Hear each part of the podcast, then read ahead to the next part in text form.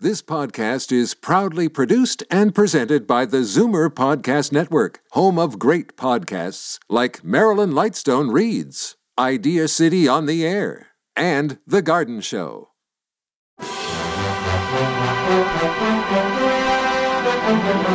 It's Zoomer Radio's Theater of the Mind with Frank Proctor. Open your mind as we fill your head with amazing thrills, chills, and laughs. Theater of the Mind. The best love programs from radio's golden age. Only on Zoomer Radio. Now, here is your master storyteller, Frank Proctor. Well, thank you, and welcome to the show. Since recently celebrating Mother's Day, I couldn't help but think of my mom, Kitty Proctor, when I programmed this next show. Mom was born here in Toronto, but on March 17th, she was as Irish as Paddy's pig, as the saying goes. When she listened to Dennis Day, either on the Jack Benny show or his own show, she'd sing along with him. And by the way, she had a beautiful soprano voice, which complemented his fine Irish tenor.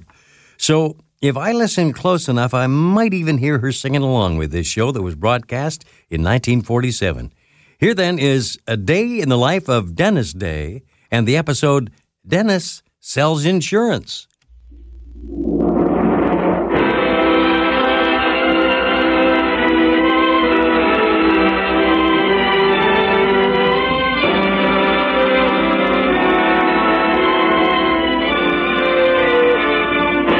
Ladies and gentlemen, Dennis Day. All that make life seem worthwhile dwells in your eyes.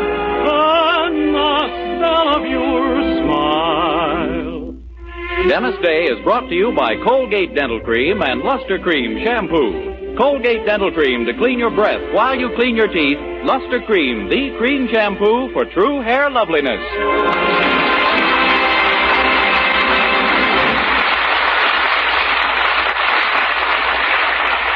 The Dennis Day Show with Barbara Eiler, B. Benadera, Dink Trout, John Brown, Charles Dant and the orchestra, and yours truly, Vern Smith, is written by Frank Galen and stars our popular young singer in A Day in the Life of Dennis Day.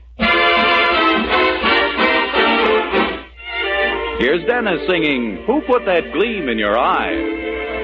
Oh, put that dream in your eye, and who put that song in your sigh?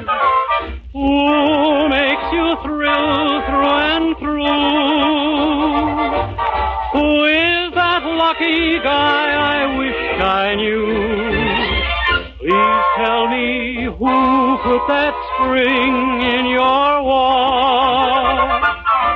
and who put that lilt in your talk.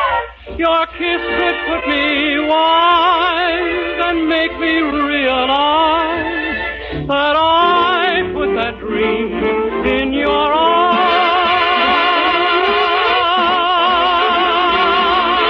eyes.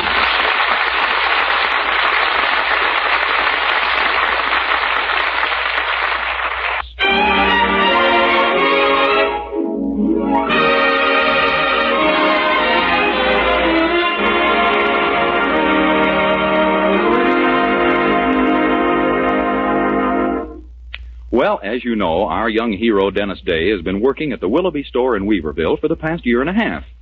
Of course, his job isn't a very good one. The hours are long, the work is hard, and about the only thing you can say for it is that Mr. Willoughby doesn't pay him what he's worth, which is a break for Dennis.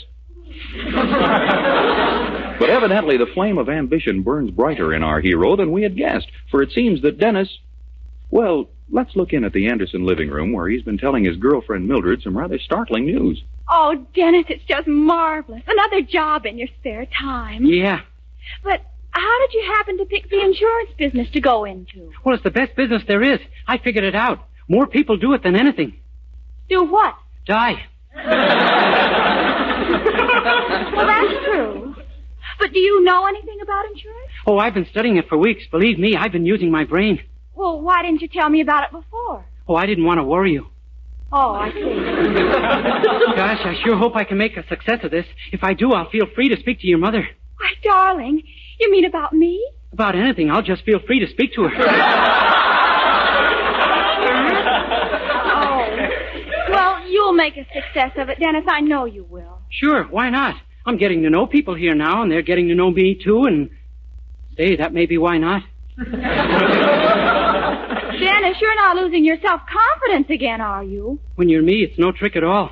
Well, you've got to change then. And now, what have you done about getting prospects to sell insurance too? Well, I've left little pamphlets around here and at the store. Pamphlets? Yeah, the firm puts them out. People read them and start thinking about insurance, and then I come along and. Oh, good morning, Mr. Anderson. Good morning, my son.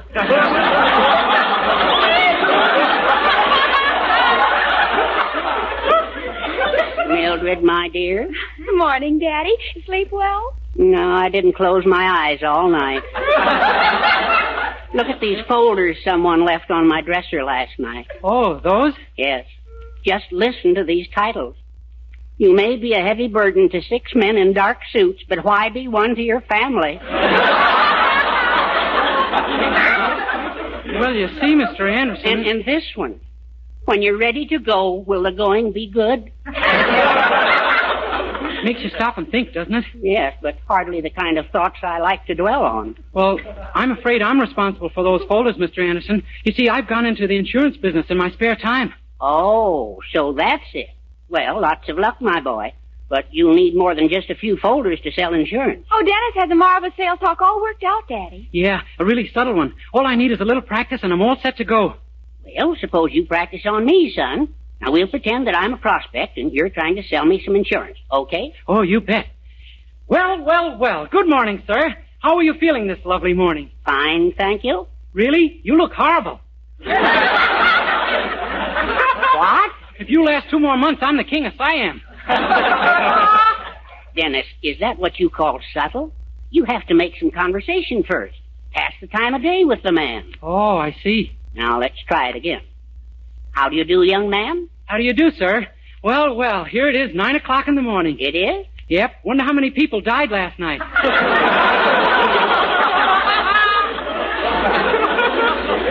Oh, no, no, Dennis. No? Certainly not. You can't talk about things like that. Well, I gotta introduce the subject, don't I? I gotta let him know that if he passes away tonight, his widow should be happy as a lark tomorrow.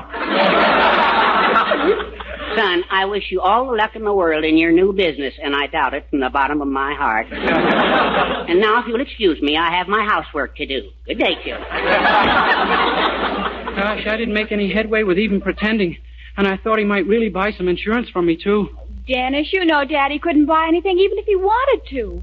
Why, as soon as he gets his money every week, Mother's got it. Gee, you mean she goes through his.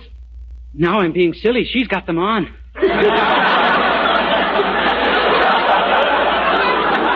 Of course. If you want to sell any insurance in this family, my mother's your only prospect. Well, there goes this family. Oh, not necessarily. Suppose you flattered her a little. She's very susceptible to it, you know. I should flatter her. Sure. Spread it on thick about her beauty and charm. It's worth a try, isn't it? Well, gee, Dennis, Mildred, your I... only chance is to soften her up. Gee, do you think softening up will be enough? In my case, she'd have to be absolutely tenderized. I'm sure you'll think of it. Good morning. Oh, good morning, Mother. Dennis. Mrs. Anderson, don't move. Just stand there and let me drink you in. what did you say? What glorious radiance. You're a vision of loveliness from the top of your dainty brown head to the bottom of your big, strong white feet. Dennis, I. Mm, you great, big, gorgeous hunk of dreamboat, you.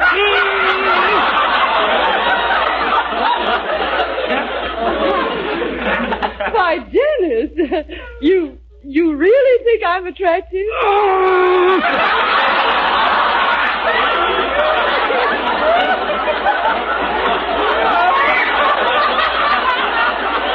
Oh, Dennis, you darling. Still, I've often thought I should be painted and perhaps photographed. Do you agree? Oh, yes, ma'am. You'd photograph fine if you were painted.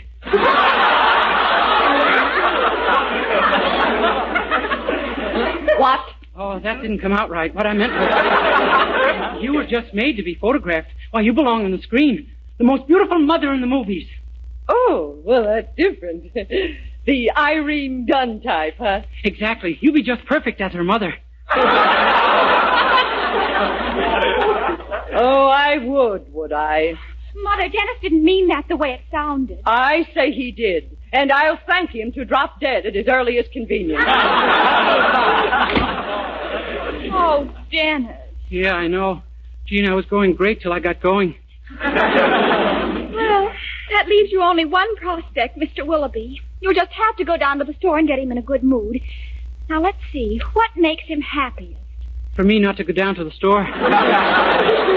Well, you are going down, and I'm going to help you. Yeah? Look, I went to school with a boy named Austin Peterson. We used to call him Stinky, and he's now selling insurance. So?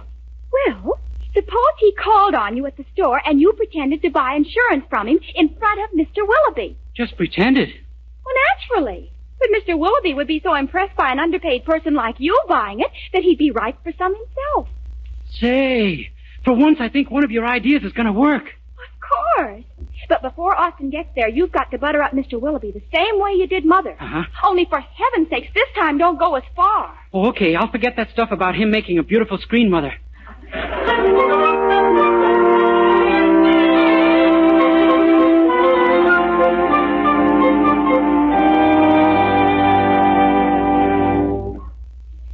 Gee, you really think I can sell this Dennis Day some insurance, Uncle Homer? Just as sure as your name is Richard Willoughby, my boy. He's been leaving insurance folders all over the store, so I know he's interested. Gosh, I don't know. Nothing ever happened with any of my other prospects. All your other prospects got away because they outsmarted you. This time you're evenly matched. Gee, imagine. Yes, I know it's hard to.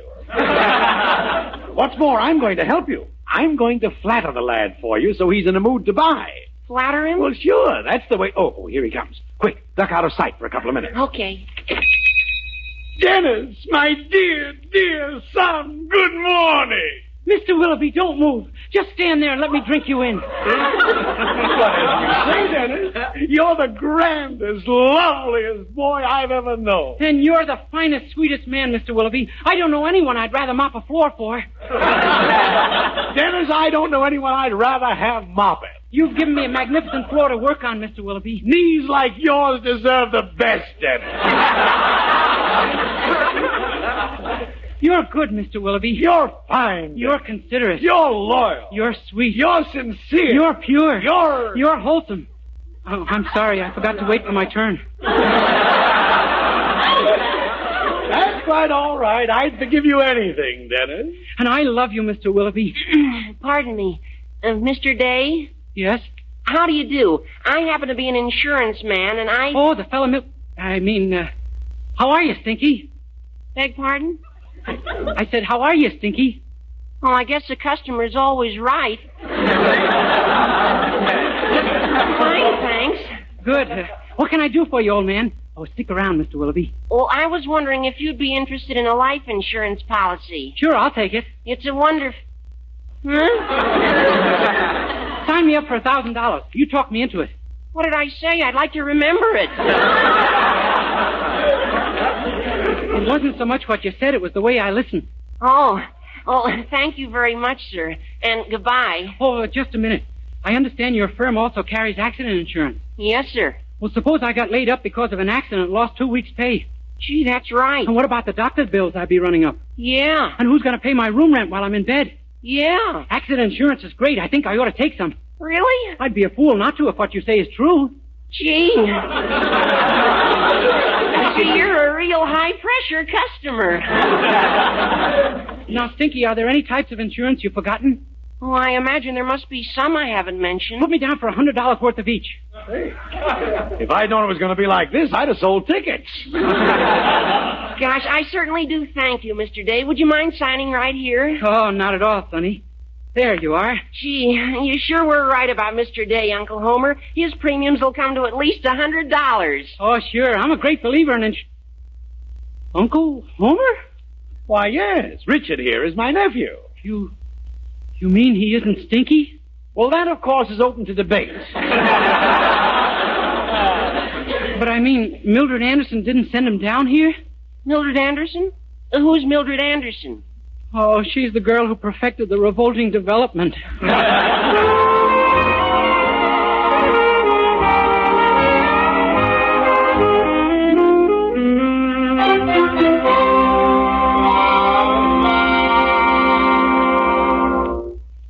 Oh, Dennis, will you stop carrying on? So it isn't my fault Austin Peterson was out of town. What are we going to do, Mildred? I'm stuck for a $100 worth of insurance premiums. Golly, if you could only sell mother insurance for the whole family, you could earn that much in commissions.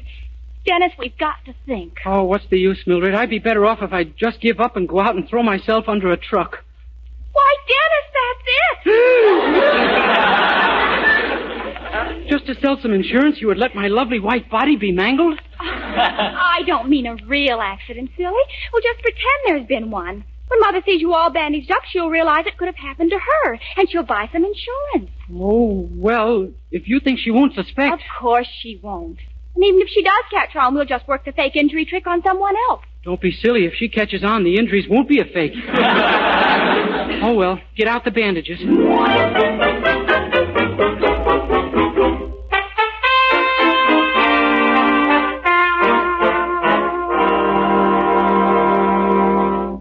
There, that does it. You look perfect, Dennis. Don't you think we've overdone it a little? Shouldn't there be a little hole I could talk out of? Oh. Well, here, I'll push some of it aside. There. Oh, Mildred! Oh, golly, we just got through in time. There she is. Oh. In here, Mother. Quick, lie down on the couch, Dennis. Mildred, I just wanted to. Good heavens, who's that?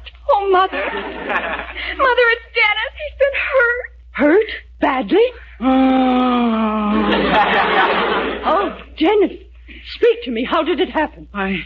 I was crossing a street when suddenly a 20 ton truck came bearing down on me at 80 miles an hour and hit me head on.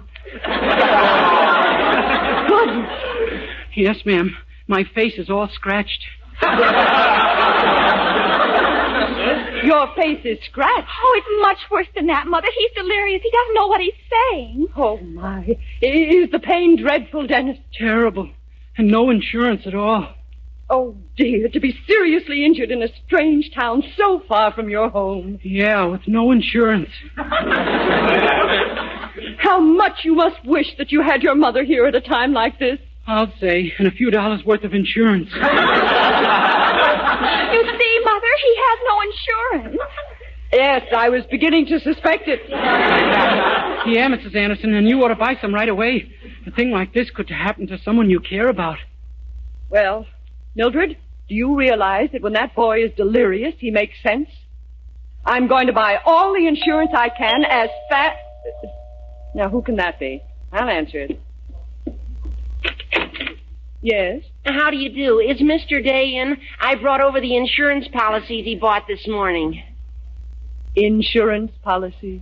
Mildred, I feel a cold wind blowing on me. Dennis, this gentleman dropped in to bring you your insurance policies. Gosh, Mr. Day, is that you? And you're injured. Oh, that's awful. The company gives us demerits when they have to pay off so soon. no, I'm I'm not really injured, Richard. Your company won't have to pay me. I wouldn't count on it, Richard. Huh?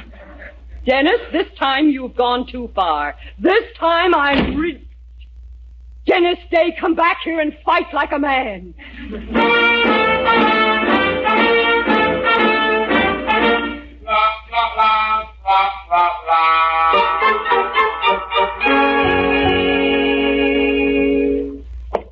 Dennis, it's safe. You can come out now. She's left the house.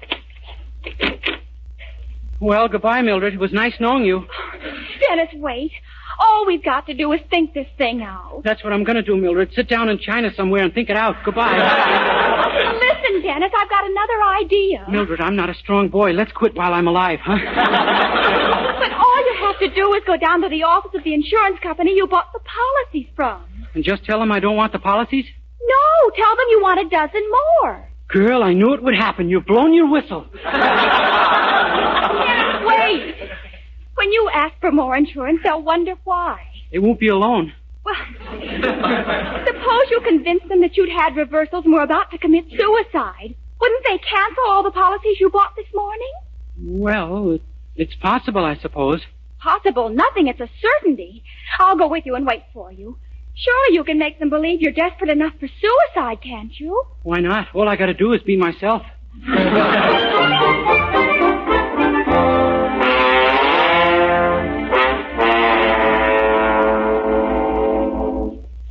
Now, have you got everything straight? Exactly what you're to say? Yeah, I think so. I've even got a little idea of my own I might try, too. Oh, Dennison, up to now I was so confident. Well, don't worry. I may not have to use it. But what if? The fellow might hear you. Well, here I go. How do you do, sir? Hello. I'm Dennis Day, the fellow who bought those policies from your company yesterday. Oh, yes, sir. And what can we do for you today? Well, I'd like another hundred thousand dollars worth of life insurance. A hundred thousand dollars worth? Pretty suspicious, huh? Oh, Why, not at all. Uh, just a moment till I locate my rate book. Oh, no hurry. I got no place to go. My house burned down yesterday. Really? Let's see now. Too uh, bad, too. I think my wife was in it. I haven't seen her all day. Oh, uh, this is the annuity book. Yeah, that's the way it's been going lately. Yesterday, little Eloise got to playing with my razor. Darned if she didn't cut her dear little face. Oh? Clear off. little things, but they add up. Make a fella pretty unhappy. I know that book is here someplace. Oh, take your time. I'll be alive for minutes yet. Ah, here we are. And now let's see. Uh, your age is 22, I believe. Yeah, the oldest anyone in my family ever lived to be. How's that? My grandfather killed himself when he was 17. I knew him only slightly, of course. What? Yeah. Uncle George went young, too. Hung himself from the ceiling one evening with his head in the gas oven. Yeah, then he stabbed himself in the heart, put a bullet through his brain. When we found him, he was a pretty sick boy. Your, your whole family were suicides? Starting to wake up, huh? But surely you're not that sort of a person. Oh, no? Well, see this? A gun! Mr. Day, put that down. I'm gonna blow out my brains right after you give me that $100,000 policy. After? Mr. Day, that isn't ethical. But I can't leave my little ones with just these small policies I bought yesterday. Here, give me those policies. Hey! There. My goodness, if you're not going to live, we don't want you holding our policies. The Home Office hates that. Well, thanks, old man. So long. Dennis, did you... Dennis, that gun! What are you doing with it? Oh, that was a little idea I had, Mildred. The convincer. I put it to my head and started to press the trigger. Then he believed me. But Dennis, I... Oh, don't worry. It's only your father's old trophy pistol. But he didn't know it wasn't loaded and couldn't fire even if it was. See? Even if I pulled the trigger all day like this, it would... Dennis! Ooh, what I nearly blew out.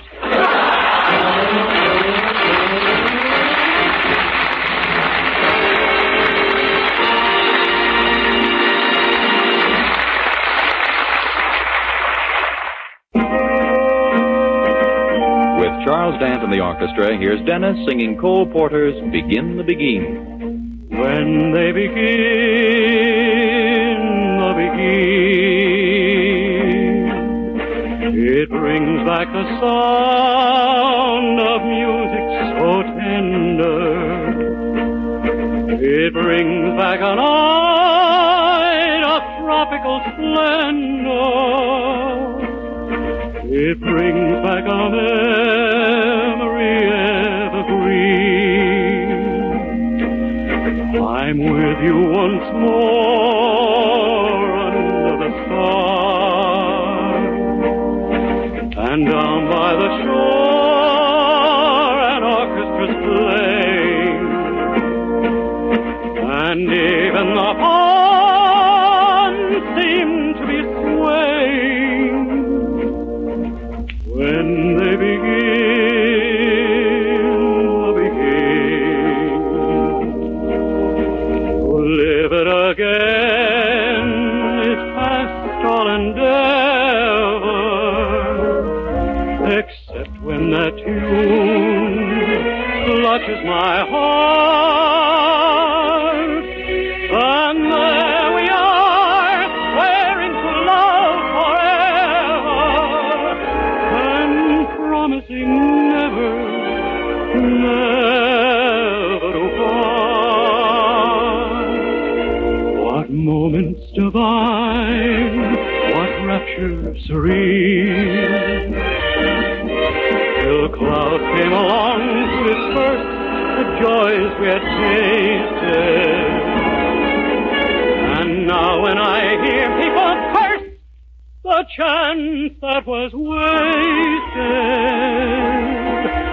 I know but too well what they mean. So don't let them begin the begin. Let the love that was once a fire remain an ember. Let it sleep like the dead desire I only remember. When they begin, the begin. Oh, yes, let them begin to begin. Make them play till the stars that were there before return about you. Till you whisper to me once more, darling, I love you. And we suddenly know what heaven we're in when they begin the begin. When they begin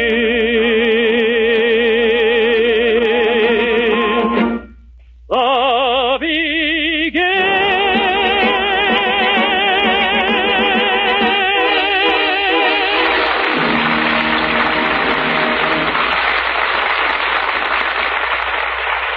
Friends, this winter the people of Europe face widespread starvation. And this situation concerns every American, not only for humanitarian reasons, but to protect our own freedom. For if hunger brings on a collapse of the effort to build free governments abroad, our own security will be seriously threatened. So we can help protect the peace we fought so hard to win by sending Europe enough food now. But to do this, every American must cooperate with our government, and here's how. One, eat no meat on Tuesday. Two, eat no poultry on Thursday. Three, save a slice of bread every day. Four, waste nothing. Clean your plate at every meal. Remember, your help is urgently needed. Save wheat, save meat, save the peace. Good night, everybody, and a special good night to all my old Navy shipmates who celebrate Navy Day this coming Monday.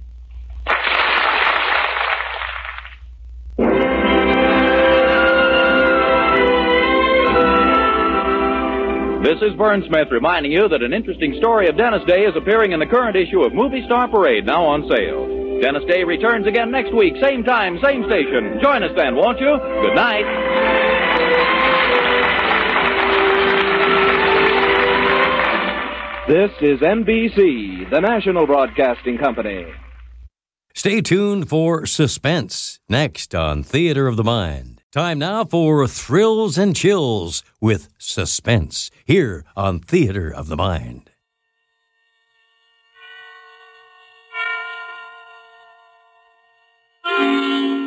Suspense.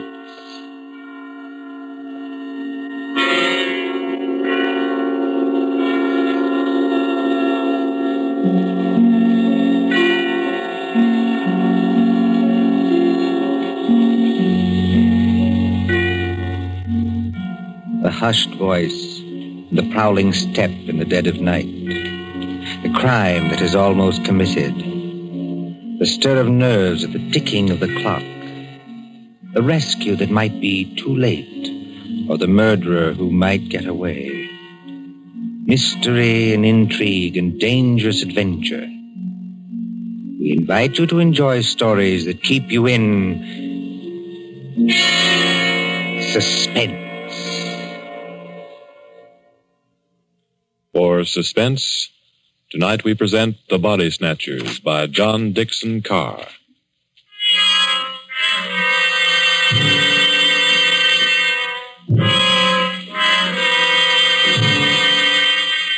Beware of the body snatcher who prowls after dark. Beware of the graves he robs. Beware of the murders he commits to provide new corpses for the doctors. Up to the year 1832, the body snatchers terrorized England. According to the law, only four bodies a year could legally be supplied to the surgeons for anatomical study. And even these were a monopoly granted to the Barbers and Surgeons Company of London. But the study of surgery had to go on. In hundreds of medical schools all over England, perfectly reputable doctors were compelled to buy bodies and ask no questions. In 1828 burst the scandal of Burke and Hare, who found grave robbing too slow and murdered 16 persons in order to supply Dr. Knox of Edinburgh. And so, out of basic good purpose, sprang the evil of The body snatcher.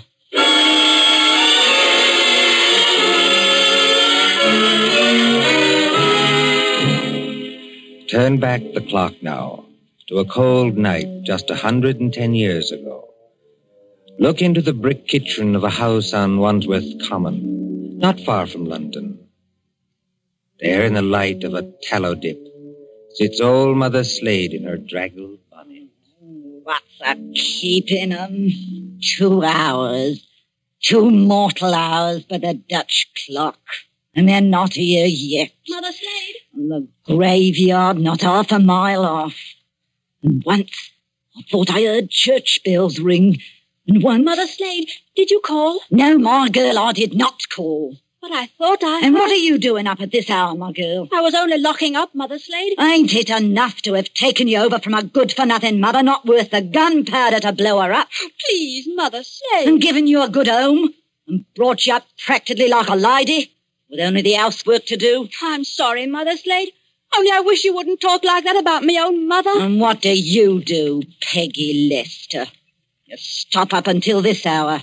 You mislay me snuffbox twenty times a day. I was only going to say I thought I heard a horse and cart in the lane. In our lane? Yes, Mother Slade. There it is now. Yes. Easy, my dears. Drive easy with the merchandise. The doctors don't like it if you bump the merchandise. Merchandise, Mother Slade. What's that? I'll tell you what it is, my girl. I didn't mean anything, Mother Slade. It's your Uncle Matt and your cousin Rob are coming home from their business. That's what it is. You hear that, Piggy Lister? I didn't mislay your snuffbox. It's on the table. And if you don't want me to take my fingernails to you instead of the strap, you get on up to bed this minute, do you? Yes, Mother Slade. I'm a coming, my dears. Don't be impatient. I'm a coming. Nasty dim light this candle gives. Oh, old Mother Slater's got the rheumatics so cruel she can hardly move. Just pull back the bar, open the door. Well, Matt, did you get it? Did we get it? Strike me blind, but that's a good one, ain't it, Rob? Stow the gab, Codger. Get, get inside and close the door. They ain't after you. Ain't they? Can't you hear anything? Thought I heard church bells. More like a perishing funeral bell, if you asks me. Take it easy, Rob. Take it easy. We've shaken them off. Have we? I wish I was as certain as some people. The spades and sack is still in the cart. Let 'em stay. Who's a coming to find 'em? Then you didn't get it after all, you six-cow peerer. Now, don't you start a blaming us. Now, you shut your potato trap, Mother Slade, or Matt'll make you shut it. What happened? I'll tell you what happened. He was too quick, that's what. The girl was only buried this afternoon. The sooner the better, my dear. What's the good of the merchandise if it ain't fresh, eh? You hold your noise and listen. We left the horse and cart outside like we always do. We creeps up to the lich gate of the church. Walk softly, Matt. Walk softly, Rob, in your oily beaver hat and neckcloths, under the starlight and the white frosted elms. Take care of the graves, too. Spring guns may be set in some of them to protect the dead from marauders. And if the coffin is one of those new iron ones, all your labor will be in vain. Open the gate softly. Don't make such a bloody row with them shovels. I can't help it. I'm loaded down with all this stuff. Oh, and who'll do all the work when we do get there? I will. Matt, Aye. listen. I can't hear nothing except your teeth are chattering. Matt, there's other people besides us in this here churchyard. Aye, two or three hundred deadish, but they won't bother us. I means living people. Don't talk soft. Somebody's got a dark lantern. I've seen it flash past the gravestones. Oh, there, Can't you see it now? It's a coming straight toward us. yes, I see 'em. Come on. They've seen us, Matt. He's about to roll down beyond the gravestones. Crouch down. They can't shoot through stone. Matt, it says here, sacred to the memory It's of. uh, the girl's relatives. They've been watching her grave. Oh, Struth. If only I had me Barkers. First time in two years I've gone without a brace of pistols, and this happens. But you ain't got your barkers, Matt Patterson. I got what's just as good. Give me a shovel. What are you going to do? Charge 'em. This here shovel's got a nice edge. Are you daft? They'll have to take time out to reload, won't they? Hear that? Somebody started the bell. That'll bring down every peeler within a mile. If you want a tithing ticket and a neck in your in a rope, stop where you are. But if you don't want to get scragged before your time, follow me.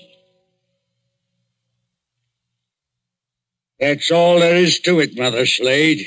We went out by the gate, and blow me if they could stop us. You perishing numbskulls. Did they recognise you? No. We had our neckerchiefs round our eyes. Did you do it? I don't know. There's blood on the shovel. No, there ain't, Mother Slade. I wiped it off. Anyway, we're here. What I want now is a Christian fire to sit by and a drop of spirits to warm my stomach. There's no spirits in the house, Matt Patterson. Don't you lie to me, you ugly mouth. Let go of me hand, Matt Patterson. I'm warning you. Better let it go, Matt.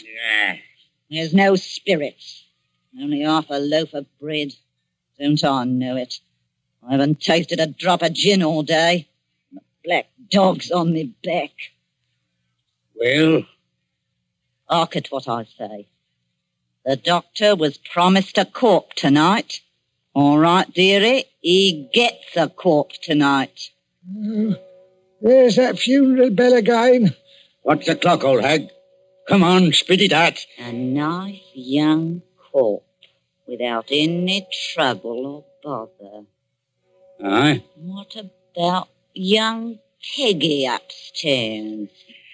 Strike me blind. What about it, eh? You'd have to be mighty careful. Why?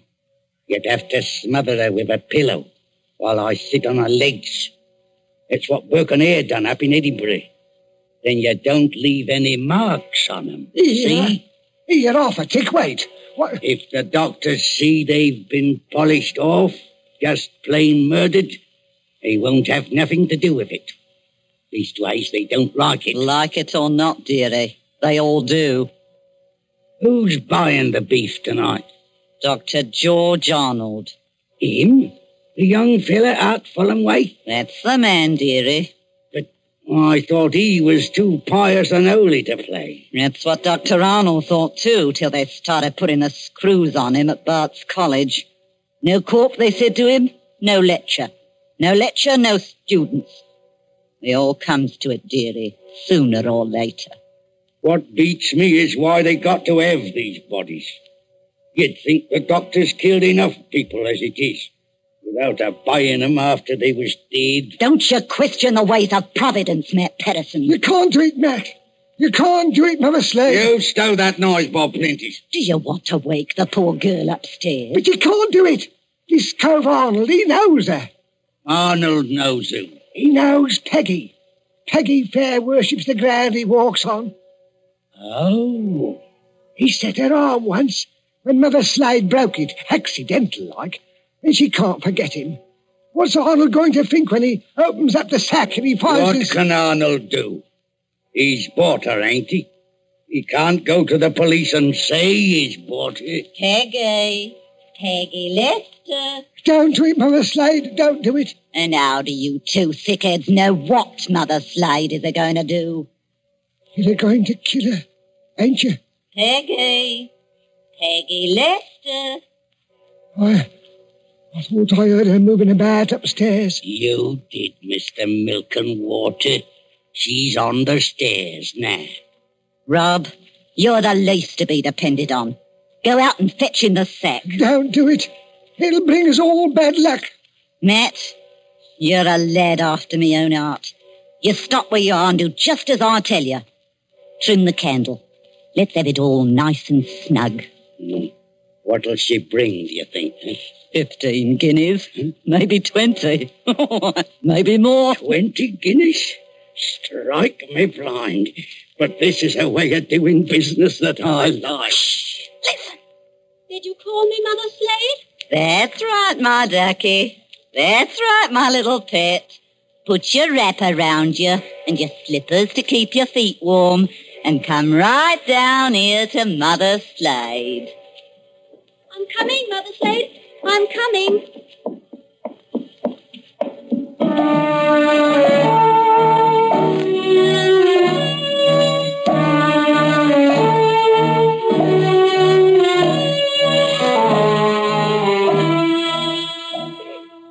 Who in those times would be a surgeon and still be an honest man? At that drugged hour of the night, look into the sitting room of a spacious house. Many candles are still alight there, though they have burned down nearly to their silver sockets. There is Chinese paper on the walls and a turkey carpet underfoot. In front of the fire, now almost out, sits Dr. George Arnold with his bottle green coat and heavy hair.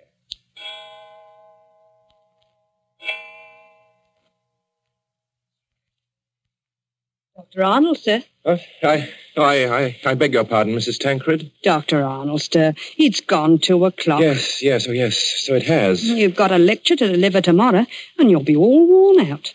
Why don't you go on up to bed? Mrs. Tancred, Yes, sir. you're a jewel of a housekeeper. I admire you and I can't do without you, but would you please go away and let me alone? Hmm, Sure, I'm very sorry, sir. No offence intended. Ah, stop. I, I shouldn't have said that. I'm. I I'm thinking too much, perhaps. I'm smoking too many cigars, if you'll excuse me. Why must they keep tolling that bell at East Hill Church? Why must they keep it up all night? Well, sir, Elsie says the parson told him to do it. Elsie. Wait. Who, who is Elsie? Dr. Arnold, sir. I know you're always up in the clouds, mooning over books and whatnot, but I did think you'd recognize the name of your own parlour maid. Oh, that Elsie. I see. Well, Elsie says it's because of the murder in the churchyard. what murder? Two resurrection men, body snatchers, sir. Oh, you wouldn't know anything about such people. No, no, no, of course not. They were caught trying to rob a grave, but they got away. One of them oh, was a horrible big fella. Split Willie Kendrick's head open with the edge of a shovel.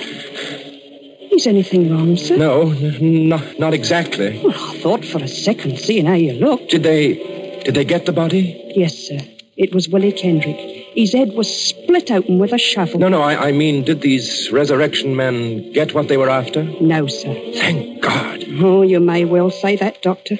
Wasn't exactly speaking in the religious sense, but never mind. Well, Elsie says there are what she calls peelers all over the place. Peelers? Yes, these new policemen. After Sir Robert Peel, and somebody from the new detective police that they're using instead of the Bow Street runners. Well, Mrs. Tancred, I'm going to smoke one more cigar and then I'm going to bed. Very good, sir. You see, sometimes you give orders, then it's too late to recall them. Whatever the medical practice is, you you can't look your conscience in the face afterwards. Then I can't tell you how or why. A miracle comes along and saves you, and you're free. You're... What was that? Sounds like a horse and cart in the drive, sir. Mrs. Tancred, Yes, Doctor. will you please go upstairs? Now make haste. But if if it's visitors, sir, or even a patient. Mrs. Tancred, you heard my instructions. Obey them. Sir, there's the front door Yes, bell. I, I heard it. For the last time, go away. I will admit whatever visitors we have. Yes, sir.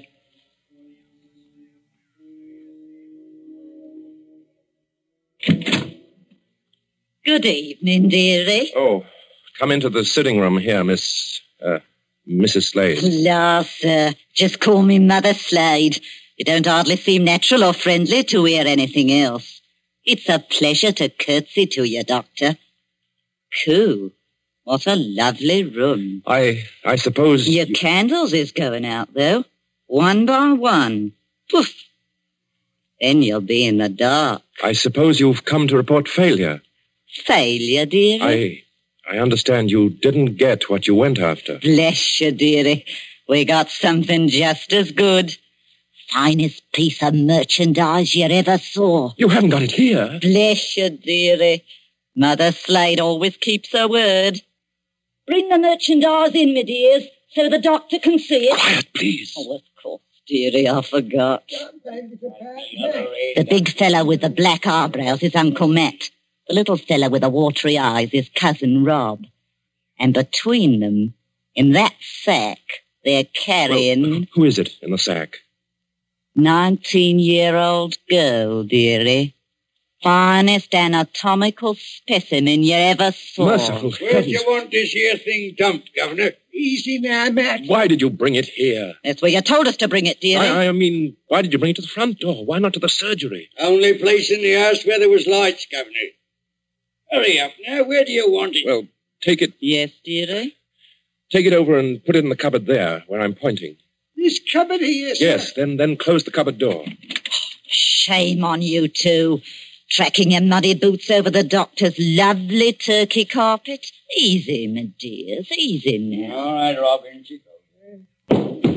Don't bruise the merchandise. Whatever you do, don't bruise the merchandise. Right, me blind. What's the odds? She can't feel it now. Here's your body, Mr. Sawbones. Now, let's see your money. just one moment before I give it to you. There ain't no itch in this, is there? Uh, better not be. No, I I made a bargain with you, and I'll stick to it. Thank ye.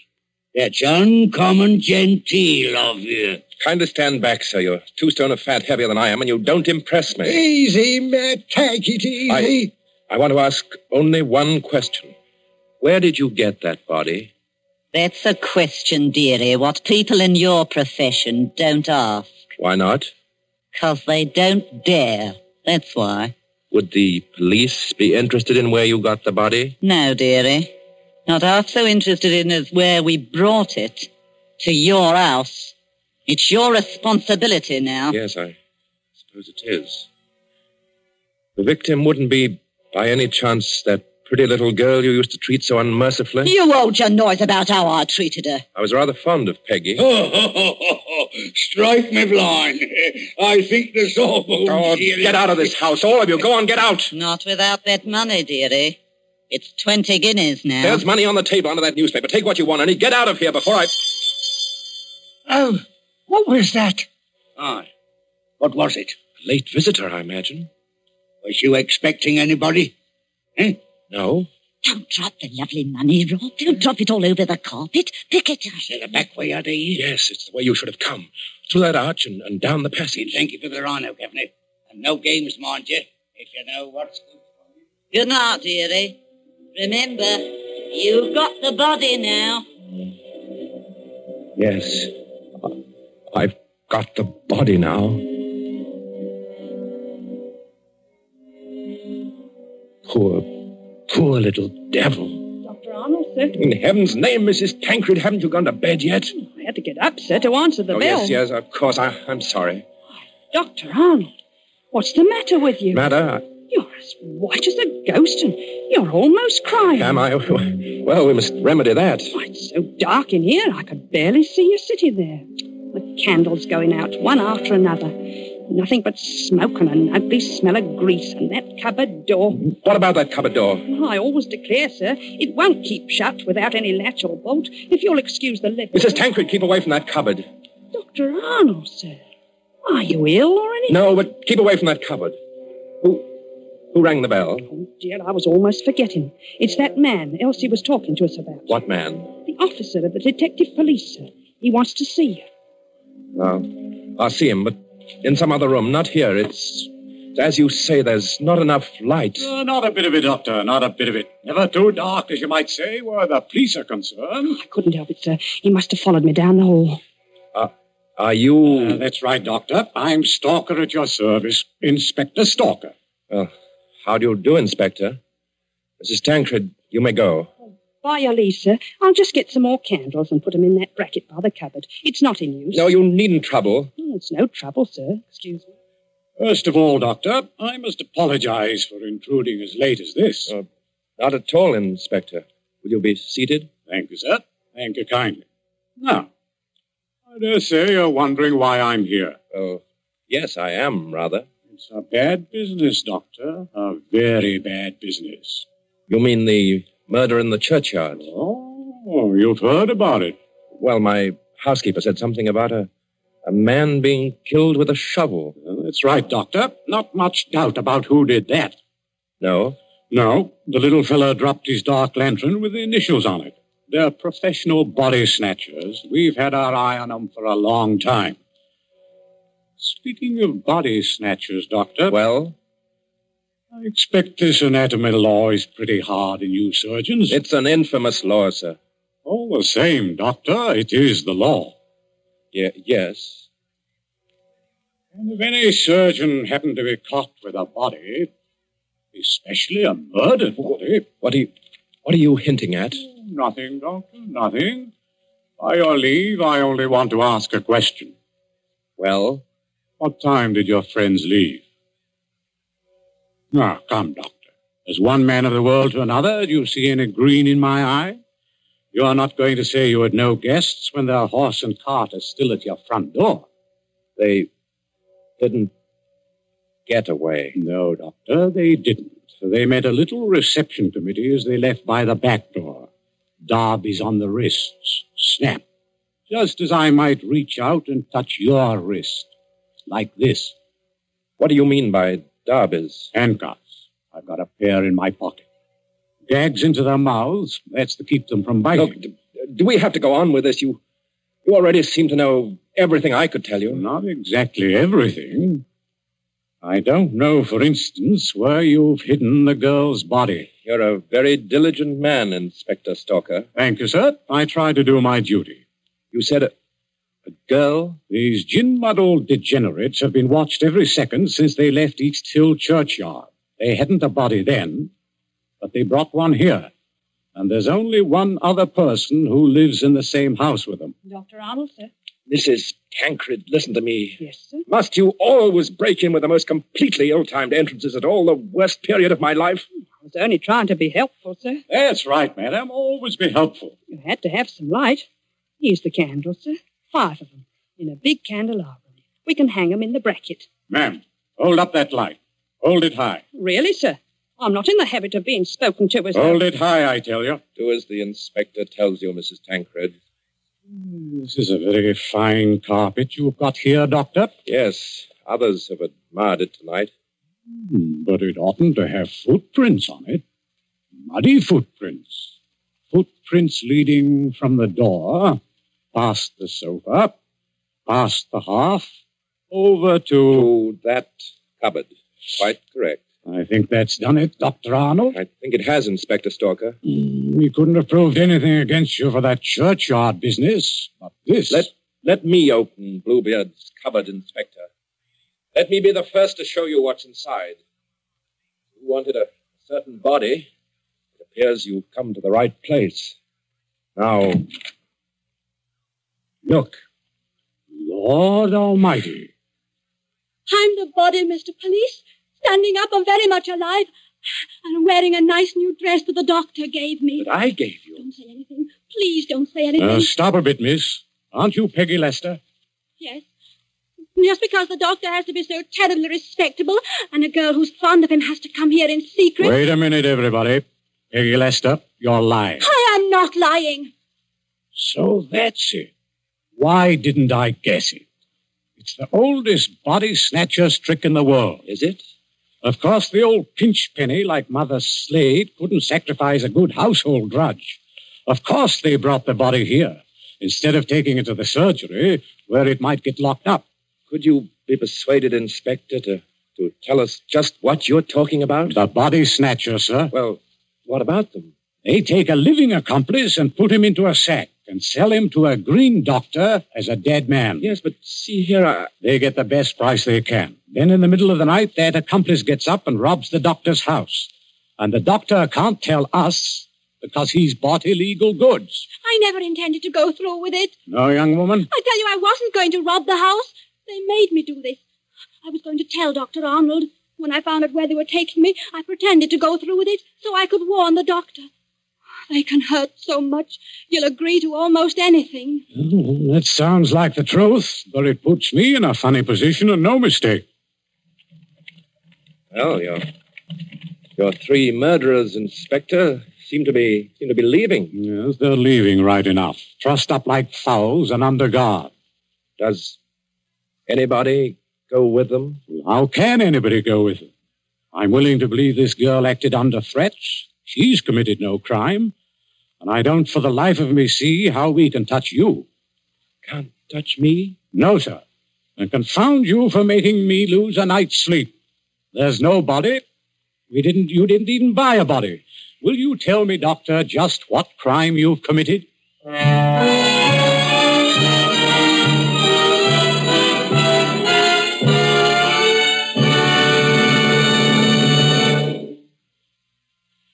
And so ends The Body Snatchers. A story of London at midnight, a hundred years ago. And tonight's story of suspense.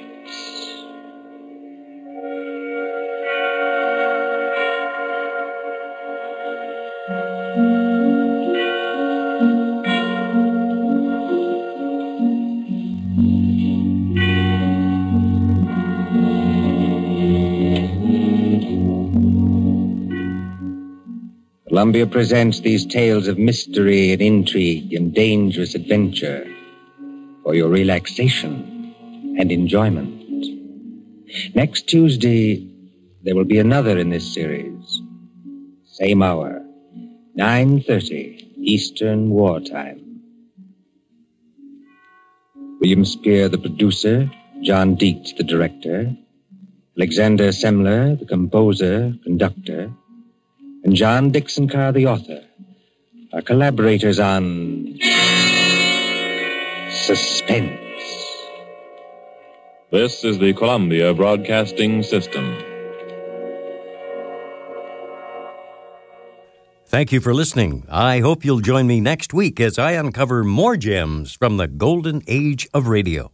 Thanks to Joel Schoenwell and Paul Stringer for technical support. The executive producer for Theater of the Mind is Moses Neimer. I'm Frank Proctor. Have a wonderful weekend. This podcast is proudly produced and presented by the Zoomer Podcast Network, home of great podcasts like Marilyn Lightstone Reads, Idea City on the Air, and The Garden Show.